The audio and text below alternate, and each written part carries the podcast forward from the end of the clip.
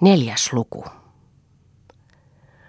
Rovastinna kotiin tultuaan kiirehti rovastin kamariin varsin saadakseen tietää, millä päällä rovasti on hänen käynnistään jahtirannalla. Ja alkoi kertoa. Sinä Hermanni et usko, kuinka lysti oli käydä Kaisan kotona ja kun sinne on niin soma tiekin. Tulin sieltä maata myöten kotiin, enkä koskaan lähdekään muualta, kun on niin kuiva ja sileä tie, kuin höylätty ja niin kauniin metsän läpi, että sinä et usko. Oikein nautin siitä tiestä. Kaisa saattoi enempään kuin puolimatkaan, ja miten lysti oli sitä Kaisaa tulla lähemmin tuntemaan. Kyllä se on surkeasti väärin pitää häntä mielipuolena ja höperönä, kuten sinäkin Hermanni sanot. Hän on semmoinen kankurikin, että pois tieltä. Kuulehan, että semmoista kolminiitistä vaatetta vahvaa ja tiheää kuin tuohta kutoo kaksitoista kyynärää. Kaksitoista kyynärää. Seitsemän metriä päivässä. Sehän on ennen kuulumatointa, sanoi rovasti ja hieman punalti päätään. Se todellakin on ennen kuulumatointa. Meidän entiset kankurit eivät saaneet puoltakaan ja maksettiin niille 25 penniä kyynärästä kudontapalkkaa, eikä tahtonut elää sillä. Kaisahan tienaisi ihan mahdottomia, jos niin paljon maksettaisiin. Rovasti tunsi, että rovastinnalla on aikomus ruveta Kaisalla kudottamaan kankaita, niin tekeytyi asialliseksi ja sanoi, kymmenen penniä kun maksaa kyynärältä, niin siitä hän jo tienaa markka 20 penniä päivältä, ja sehän on jo korkea palkka. No niin, vaan sillepä muutkin kuuluivat maksaman minä laatuna sattuu, mitä Kaisa milloinkin tarvitsee. Se ei ole rahan päälle. Niinpä niin. Mutta kaikki, mitä antaa, on laskettava rahaksi ja rahamäärän jälkeen tehdä lasku. Se on rehellistä se, ja siinä ei tule vääryyttä kenellekään. Näistä viimeisistä sanoistaan antoi rovasti kuulua sellaisen päättäväisyyden, että se niin täytyy olla tullakseen rehellisesti tehdyksi ja antaakseen taas kerran rovastinnankin tietää, että hän on ja tahtoo olla rehellisin mies maailmassa. Oli niin miellyttävä kuulla sitä Kaisaa, kun se kertoi ahkeruudestaan. Sanoi nukkumasta herätessäänkin löytävänsä sukan kudelman rintansa päältä ja kätensä kudelmassa, missä ne aloittavat työnsä ennen kuin silmätkään oikein aukiaa. Kun kuului hän jo aivan pienestä pahasta olleen niin työteliäs, niin eipä kummaa, jos häntä ei ole saatukaan lukemaan opetetuksi. Siitä johtui mieleeni tuo meidän kaapro – kun sille ei lapsenakaan kelvannut aseeksi muu kuin vasara. Sillä se pieksi ja räikytti kaikki palasiksi, mitä eteensä sai. Ja mikä työ oli saadessa vähääkään lukemaan, mutta kylläpäs pajassa kului aika. Ja nyt on kaksi vuotta ollut toisella luokalla ja kuuluu sanoneen Kustaalle, ettei hän lähde enää kouluun, vaan sepäksi hän rupeaa. Niin luonto se on vahvempi oppia ollut Kaisalla kuin muillakin. Luonto se on, joka tikanpoikaa puuhun vetää, kuten sanotaan. Eikö Kaisa sitten osaa lukea? Ei. Jokilähden emäntä viime pyhäaamuna kertoi, että Kaisa ei tuntisi iitä, vaikka tiellä kaksi sauvassa vastaan hiihtäisi.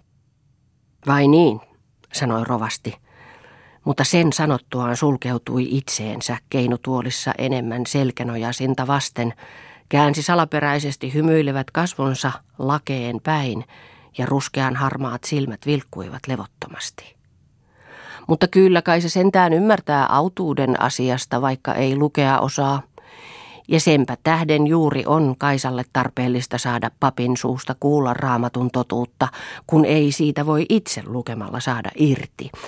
Ja sinun on aina aika välistä lähdettävä raamatun selitykseen. Kaisan on tukala päästä kirkkoon, kun lapset eivät jäisi kotiin, eikä kotia voi jättää autioksi, kun on sillä ihmisten vaatteen kudoksia. Samahan tuo on.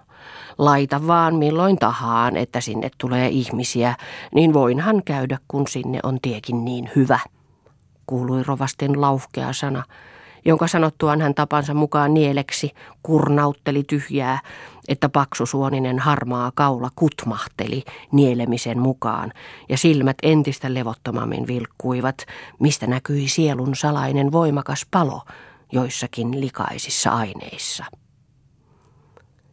Rovastinna oli sangen iloinen, että sai rovastin taipumaan käymään Kaisan luona raamatun selitystä pitämään.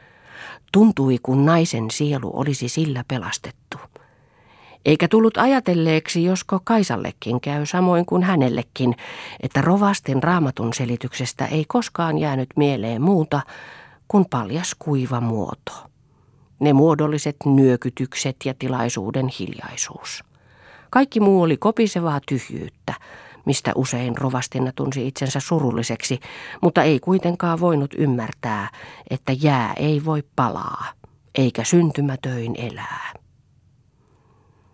Tulevalla viikolla oli päätetty eräänä päivänä pitää raamatun selitys Jahtirannan Kaisan kotona, ja rovastinna levitti sanaa, vaan ei sinne kuitenkaan silloin määrättynä hetkenä tullut ihmisiä kuin muutamia mökkien muijia, joita rovastinna oli väki vetoon vaatinut, olivat lähteneet rovastinnalle mieliksi. Mutta palasivat niin tympeinä, etteivät sanoneet enää koskaan lähtevänsä. Mäntylän matleena se oli enimmin kyllästynyt, kun oli Saviniemelle pyydetty perunankylvöntään täksipäiväksi. Olisi saanut sieltä tienestiä ja tuli rovastinnan huomautuksesta lähteneeksi tänne jahtirannalle raamatun selitykseen. Nythän palatessa Kaikkolan isolle Loviisalle porisi, eläs toki raamatun selitystä. Jonni joutavaa vätkytystä, vätystystä ja vatustusta, jossa ei ole päätä eikä häntää, eikä pontta eikä perää. Samat sanat sanon minäkin, kuului Liisan mukautus, vaikka eivät olleet Liisan sanat niin vihaiset. Sen sanon, jatkoi Matleena, että eri lähtimet olivat entisellä rovastivainaalla, sillä ukolla olivat siksi teräväpäisiä sanat, että ne töhertämättä pystyivät ihmisen nahkaan, ja halutti kuulla toisenkin kerran, mutta tuon lystin uskoo kerralla – tuommoinen kometia vielä nähtävänä, kun heilutaan ja nyökytetään kuin kelloheilari. Eläs helteessä kolmasti. Hyvä sentään. Olen niin vihainen koko hommalle, etten kohta sovi omiin riepuihini. Kyllä todellakin tuo rovastin jumalisuus taitaa olla tehtyä. Kovin pintapuoliselta ne tuntuvat nuo raamatun selitykset. Ja mitätöntä hapuilemista tuo oli sekin tulosaarna toissapyhänä. Vaan eipä nuo liene kaikilla papillakaan lahjat yhdenlaiset, sanoi Karisen sohviia tyytyväisesti. Mitä sitä sitten rupeaa papiksi, kun ei ole lahjoja, sävähti yhä Mäntylän Matleena. Kumpa sitä ei muuhunkaan kykene, kuten eräs ukko sanoi tervalastia Ouluun soutaessaan, kuului joukosta ivallinen sana. Karisen sohvi ja kuuli, että puhe muuttuu ivalliseksi, niin alkoi vaikeroida. Kyllä on Jumalan kirous langennut Jänislahden seurakunnan päälle, se on nähtävissä. Kappalainen saatiin ensin tuomoinen lapukka. Odotettiin kun päivän nousua rovastin tuloa, mutta tämä on yhäkin mitättömämpi. Koko seurakunta joutui paljaitten palkkapaimenien haltuun, joka on nähtävästi korkeimman rangaistus siitä, että ei ole niiden sanasta otettu ojennusta, jotka ovat hengessä ja totuudessa tehneet työtä. Mutta ei tuo räkärysä kauan toki eläne. Kyllä sitä pahaan kirveeseen aina vartta jatkuu, kuuluu joukosta kärsimättömät sanat. Luojan kädessä ne ovat onnen ohjat, jatkoi yhä sohvia. Voihan pahankin päivän perästä vielä paistaa kirkas päivä, jos ei kerrassaan koko Jänislahden seurakunta liene heitetty aivan pimeyden valtaan. Samaan suuntaan, kun sohviijakin puhelivat sitten loppumatkan koko matkue, siksi kunnes pappilan kartanolle tultuaan hajautuivat kaikki omia teitään menemään kotiinsa. Ainoastaan Riihelän Kustaava jäi odottelemaan jäljempää tulevaa rovastinnan joukkoa, missä rovasti pitkä tumma viitta yllään ja musta koppahattu päässään, keppi kädessä astua lahni edellä ja rovastina lasten kanssa perässä, siksi kunnes pappilan kartanolle tultua rovastina tuli rovastin rinnalle ja lapset kumpaisenkin sivuille yhdeksi ryhmäksi. Sitten se hitaasti liikkuvana keskenään puhelevana matkueena lähestyi rakennuksen korkeita portaita jotka kiivettyään katosivat rakennuksen sisään, kuni tyhjyyteen, mistä ei mitään kuulunut. Kustaava halusi tavata Rovastinnaa kahden kesken, päästäkseen enemmän tuttavuuteen Rovastinnan kanssa ja pääsikin kyökin kautta mentyään rovastinnan puheille, kuten oli toivonutkin. Nyt hän kertoi juurta jaksaen kaikki ne puheet, mitä tiellä oli puhuttu. Tämän kuultuaan rovastina kauhistui ja tuli aivan surulliseksi ja vannoen vannoi, että sitten on kumma, jos hän enää hommaa raamatun selityskokousta mihinkään. Niissä päätöksissään meni rovastille kertomaan kaiken, mitä Kustaavalta oli kuullut. Rovasti tekeytyi rauhalliseksi. Leposohvallaan venyessään tapansa mukaan nieleksiä kurnautteli tyhjää ja pani silmänsäkin puoleksi kiinni, ettei niistä voisi lukea, mitä sydämessä liikkuu. Viimein hän hyvin varovasti ja korvat terotettuina kuulemaan rovastinnan mielen pienentäkin vivahdusta kysyi. No, loukkautuivatko ne siitä, kun minä siitä Saarasta ja Haagarista selitin? Ei Kustaava siitä erityisesti maininnut, jospa lienevät siitäkin. No oliko siinä sitten mitään liikaa sinun mielestäsi? Raamatun totuuttahan se oli. En minä saata sanoa. En minä ymmärtänyt olevan mitään liikaa. Tietystihän se on ihmisten eripuraisuuden tähden tullut laiksi ja tavaksi, se yksivoimaisuuden pakko, koskapa ennen aivan raamatun pyhimmilläkin miehillä on ollut monta. Kuinka monta niitä oikeastaan lienee Salomonillakin ollut? Sillä oli tuhat, mutta sen asiat joutuivat epäkuntoon, kun se otti vaimoja pakanain tyttäristä – mutta ainoastaan siitä syystä. Kun olisi pysynyt rajoinsa sisällä, niin ei olisi ollut muistuttamisen syytä. Rovasti oli nyt hetken äänetönnä, mutta sitten hän saarnaavalla tavalla lausui. Sehän on raamatun totuus, että raamattu juuri on se loukkauskivi kaikille syntisille, että joka siihen itsensä satuttaa, se loukkautuu, ja kenen päälle se lankeaa, se murennetaan. Syntinen ihminen ei siedä totuutta kuulevansa. Pimeys ei siedä valkeutta, valkeuden säteet ovat jo pimeydelle kauhistus. Niitä sanoja kuullessa meni rovastinan pää jo itsestään hieman kallelleen ja ruumis rupesi nyökkäsemään. Vaan kun rovastin puhe loppui siihen, niin rovastinnankin ruumis vakautui ja sanoi, kumpa heille ei hyvä kelpaa, niin olkoot itsenään. Minä kyllä en hommaa enää raamatun selityskokousta koskaan. Sehän meille on parasta. Tehdään se, mikä on pakosta. Pidetään vaan huoli, että virkapalkat tulevat tarkoin perityksi, eli omaamme jollekin perittäväksi, ja ehkäpä saamme tulevassa pappilan syynissä pyöräytetyksi niin, että tämän pappilan saamme ensimmäisen luokan pappilaksi, siis puolta suuremmaksi, niin kaikki on hyvin. Saisihan tämä ollakin isompi, kun noilla poikarievuillakaan ei ole omituista huonetta ollenkaan, kun tytöt tarvitsevat nuokin vinnikamarit. No ehkäpä saadaan. Tuomari Lundqvist on ymmärtäväinen mies, kun hän sille puhuu, niin luulen menevän läpi. Seurakuntalaiset, sen uskon, eivät osaa puolestaan valita siihen syyniin sellaista miestä, joka ymmärtäisi asiainkulusta sitä tai tätä. Rovastin viimeisissä sanoissa kuului rovastinnan korvaan hieman epärehellisiä vivahduksia, vaan kun oli äskeisen Kustaavan kertomukseen johdosta kyllästyneellä mielellä koko seutukuntaan, niin tuntui se kaikki oikeutetulta ja tyytyväisenä lähti astua mylkkäsemään pienen salin kautta kyökkiin näkemään piikain toimia. Raamatun selityksiä ei nyt pidetty lähellä eikä kaukana, ja kirkko toimien suorittamiseen oli rovasti saanut apulaisen, joten rovastin sanaa ei kuultu koko kesänä. Mutta lääkäri oli rovastia sen rintatautinsa tähden kehottanut kauniilla ja kuivilla ilmoilla oleskelemaan havumetsissä niin paljon kuin mahdollista.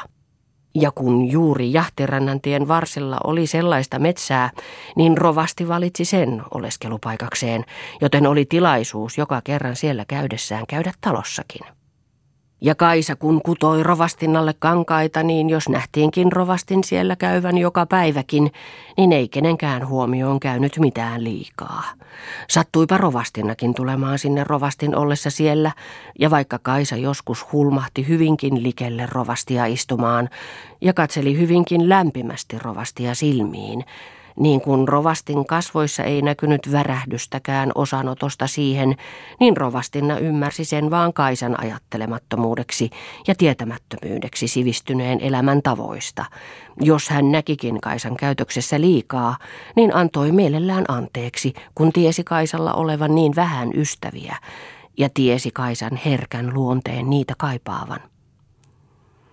Tämä kesä meni tällä tavalla – ja talvella ainoastaan hyvällä suksikelillä, varsinkin kuutamoiltoina tiedettiin rovastin käyneen hiihtelemässä jahtirannalla päin. Mutta tulevana kesänä, aivan kesän tultua, rovasti aloitti koiransa kanssa kulkunsa jahtirannan metsissä, missä usein nähtiin Kaisakin rovastilla toverina. Sattuipa tietä kulkiessaan Pirkkalan Riitakaisa näkemään tämän toveruuden. Tultuaan kerran matkaltaan kiirehti hän ystävänsä Keralan Fiinan luo ja punastuksissaan vapisten kertoi, sinä et tiedä sitä, mitä minä tiedän. Mitäpä sinä enintä tiedät, sanoi Fiina leikillisesti ja keskeytti taikinan alustuksen, mitä oli kaksin käsin alustamassa. Tiedän sen, että tuon rovastin suhde jahtirannan Kaisaan ei ole oikea. Niinkö luulet? En luule, vaan tiedän. Fiina ei pitkään aikaan kyennyt sanomaan mitään, tunsi vaan vapisevansa. Viimein alkoi puhella. Kyllä minä kuitenkin pyydän, että et puhu kenellekään, ettei rovastina saisi tietää. Se näkyy olevan sellainen hyvän päivän lapsi ja hyvä sydäminen ihminen, että ei tiedä maailmassa pahaa olevankaan. Hän jos saisi tietää, niin surisi kuollakseen. En aiokkaan puhua tämän enempi, vaan sanon kuitenkin sinulle. Mutta mikä kuitenkin on sen lorun loppu, mille riekänelle joutuu Kaisaparkka, josta entinen rovastina teki ihmisen ja ihmisenpä pahasenkin. Kaisa on siitä asti ihan työllään elättänyt joukkonsa, vaikka oli ihan Niuvanniemelle joutumassa. Se on juuri se, josko vieläkin joutuu Kaisa niille jäljille, sanoi Fiina ja rupesi alustamaan taikinataan, kun huomasi uunissa lämmityksen jo parhultaa palaa rekottelevan. Alustaessaan sanoi vielä varmuudeksi, elähän huoli toki puhua kenellekään, paha on parempi peitossa. Sen sanottuaan tunsi mielensä surulliseksi ja itsekseen huokasi, se on sielujen paimen se. Se on todellakin sielujen paimen se, parsi Fiinan sanoja Riita Kaisa ja lähti kotiinsa, kun näki Fiinalla olevan kiireen. Eikä ajatellut puhua kenellekään sen enempi tiedoistaan mutta pari päivää sen perästä kuitenkin oli samanlaisia kertomuksia kerrottu rovastinnallekin, mikä niitä kuultuaan kiirehti rovastin kamariin ja tullessaan puoleksi huutaen alkoi, kuulehan sinä Hermanni, kun nyt on nostettu sellainen puhe ja sen ja senkinlainen puhe, että sinä Hermanni olisit sekaantunut jahtirannan Kaisan kanssa. Rovastin kasvot tuskin huomattavasti värähtivät, mutta silmäluomet kuitenkin värisivät ja nekin vaan niin vähän, että rovastina ei sitä huomannut. Puoleksi umpeen puristetuilla silmillään nyt rovasti otti selvää rovastinnan mielestä, uskooko se eli ei.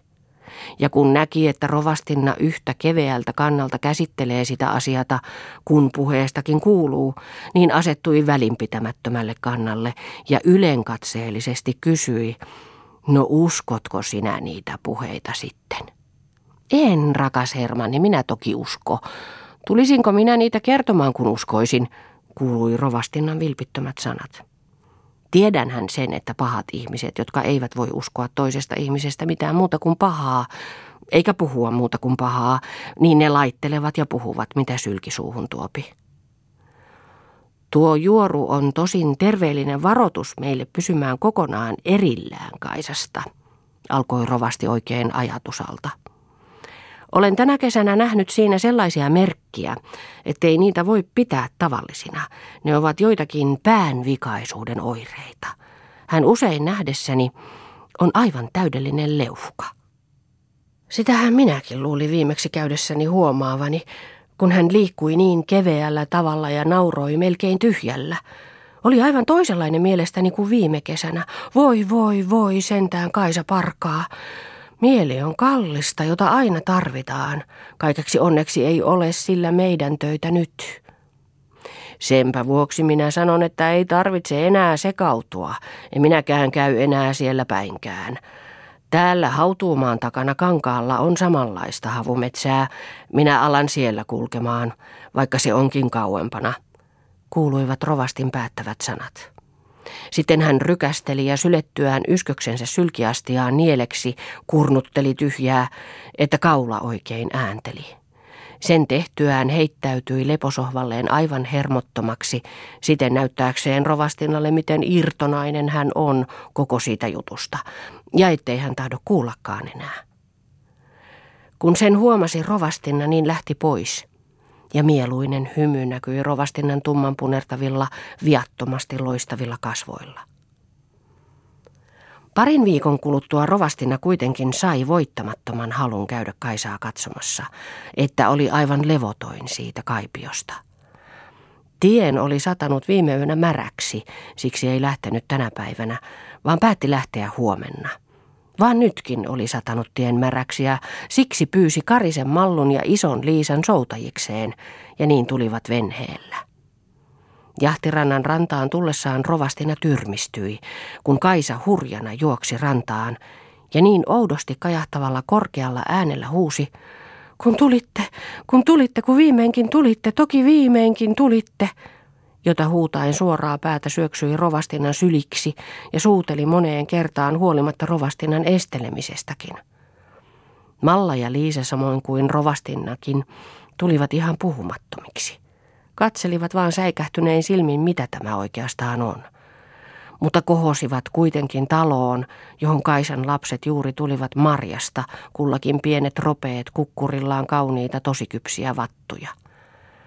Saimi se loistavin kasvoin joudutti ropeensa ensimmäiseksi rovastinnalle, josta rovastinna sydämellisesti kiitteli, otti rinnastaan ison neulan ja sillä rupesi yksitellen nostelemaan niitä vattuja suuhunsa mutta yhä hän pysyi tyrmistyneenä, nähdessään Kaisan yhä niin luonnottoman hilpeänä leimakehtavan ja puhelevan tulta ja taivasta sekasin.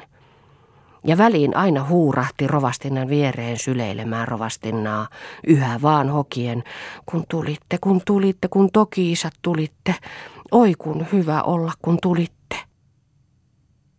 Rovastina koitti nyt viedä puhetta vakavammalle tolalle, kertoilemalla viime pyhänä haudatuista ruumiista siitä ja siitä leskestä, miten se ja se ja sekin jäi pienten lasten kanssa päin taivasta ja miten juuri Sivolan reeti-isäntä parasta aikaa sairastaa ihan kuolemaisillaan, jättämässä köyhän lesken seitsemän lapsen kanssa maailmaan. Mutta Kaisa ei niitä Rovastinan puheita kuunnellut, hulmusi vaan sitä ja tätä. Rovastina kun näki, että Kaisa ei voi yhtyä eikä seurata mitään puhelemista, niin rupesi tuntumaan ikävältä viipyminen. Kun oli Saimin keittämä kahvi saatu juoduksi, niin Rovastina kaivoi taskustaan kourallisen lanttia, mitkä jakoi lapsille marjoista, ja rupesi lähtemään. Mutta Kaisa tarttui syliksi Rovastinnan kaulaan ja melkein huutaen sanoi, että vielä saa lähteä, että hän toki raski heittää minua tänne niin vähällä, Minulla on niin ikävä rovasti ja ette usko, kun minulla on ikävä, vaan kohta se nyt tulee. Sen koiran näin äsken juoksevan tuossa veräjän takana. Olkaa nyt edes niin kauan, että rovasti tulee. Se ihan kohta tulee. Ettehän lähde ennen. Kyllä rovasti saattaa tulla koirineen jäljestäkin, hyvitteli rovastinna. Heitähän nyt hyvä Kaisa irti. Minulla on kiire kotiin.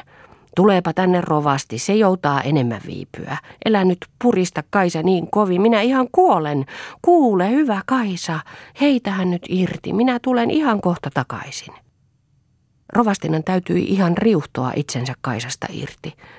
Mutta sitten Kaisa pyörähti kasvot hätäisen näköisenä, silmät rävähtämättä katsomaan rantatien suuhun, mistä se aina näki rovastin tulevan.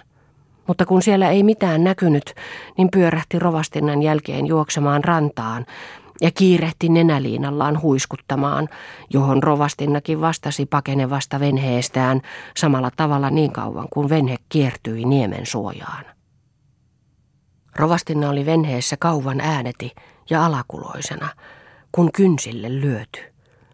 Mutta viimein huokasi syvään ja sanoi, Kaisa Parka, miten todellakin on hänen laitansa? Jumala yksin tietää hänen kohtalonsa. Me tiedämme vaan sen, että nykyään hänen laitansa ei ole hyvin, kuului Mallan nureksiva ääni hänen hiljalleen soutaa lurkkiessaan ja alakuloisena katsoessaan jalkoihinsa. Mutta mitä osaisimme tehdä hänen auttamisekseen? Emme mitään, kuului Liisan lyhyt, päättävä sana, mutta Malla jatkoi. Josko rovasti voisi jotakin, kun sillä on rovastia niin ikävä. Tämän sanoi Malla nähdäkseen, vaikuttiko hänen sanansa rovastinnan kasvoissa mitään värettä, siten nähdäkseen tietääkö rovastinna siitä kylällä liikkuvasta juorusta mitään. Mutta rovastinnan kasvot pysyivät puhtaasti vapaina ja osanottavaisella tavalla sanoi, minun täytyy todellakin puhua siitä rovastille. Sen sanottua oli pitkän hetken ääneti ja näkyi miettivän. Viimein punalti hieman päätään ja virkkoi, mutta mitähän se Kaisa höpötti siitä Haagarista ja Ismailista? Ne kun ovat raamatulliset nimet, eikä hän Kaisa kuulu osaavan lukea muutakaan, sitä vähemmän raamattua. Sitä minä ajattelen. Mallan ja Liisan kasvot punastuivat, mutta Malla kerittäytyi sanomaan. Viime kesänä hän juuri Kaisan kotona oli rovasti pitänyt raamatun selitystä Saarasta, Haagarista ja Ismailista. Tätä sanoessaan Malla taas katsoi salaisesti rovastinnan silmiin, näkyikö niissä mitään liikaa värettä. Mutta ne olivat yhtä viattomat kuin äskenkin, ja ihastuneesti sanoi, se on totta se, nyt minäkin muistan, aivan, sitä se haveksii. Se noilla tuollaisessa tilassa olevilla muistuu mieleen kaikki, mitä ikänään ovat kuulleet ja nähneet, kuitenkin niin hajanaisesti kuin uninako. Niillä kaikki koko elämän kokemus on yhtä aikaa silmien edessä kuni taulu. Mutta kuitenkin niin hämäränä, ettei siitä voi eroittaa kokemusten eroituksia, ja sen tähden ne puheetkin menevät niin sekaisin, sikin sokin, että ainoastaan sen elämäntapauksia seurannut voi tuntea, mitä se milläkin sanallaan tarkoittaa ja missä se milloinkin menee. Niin se on. Kyllä se niin on, todistivat soutaja-akat. Tämän sanottuaan kaikki jäivät nyt äänettömiksi. Tuntui kuin joku salainen paino olisi sulkenut suut. Kotiin tultuaan rovastina puhui rovastilla käynnistään jahtirannalla ja kehoitti rovastin käymään lohduttamassa Kaisaa. Mutta rovasti vihaisesti tikaisten sanoi, minäkö, minä, minäkö lähtisin hupsun akan kanssa äkseeraamaan, se joltakin näyttäisi, hym. Nämä sanansa rovasti sanoi sellaisella painolla ja ruumiinsa liikkeillä, jotta rovastina oikein huomaisi, miten hän on viatoin siihen kylällä liikkuvaan juoruun. Pitkän aikaa keinutuolissaan ääneti oltuaan, sanoi rovasti päättäväisesti. Jos kukaan näkee Kaisan meille tulevan, niin pitää sanoa, etten ole kotona. Minä en halua häntä nähdä. Vahinko, että tulinkaan häntä tuntemaan. Tämän sanottuaan jäi rovasti umpimielisen näköisenä istumaan keinutuoliinsa, mutta silmät vilkkuivat rauhattomina tavoitellen sitä ja tätä esinettä, samalla kun toisella jalallaan autteli herkkää keinutuoliaan hiljalleen keinumaan. Rovastina tuli surulliseksi Kaisan kohtalosta. Hän ei kyllä aikonut enää rovastille puhua Kaisan puolesta. Mutta kun ei tiennyt mitään keinoa hänen auttamisekseen, niin tunsi syvää katumusta – että oli ensinkään antautunut hänen tuttavakseen ja tekemisiin hänen kanssaan.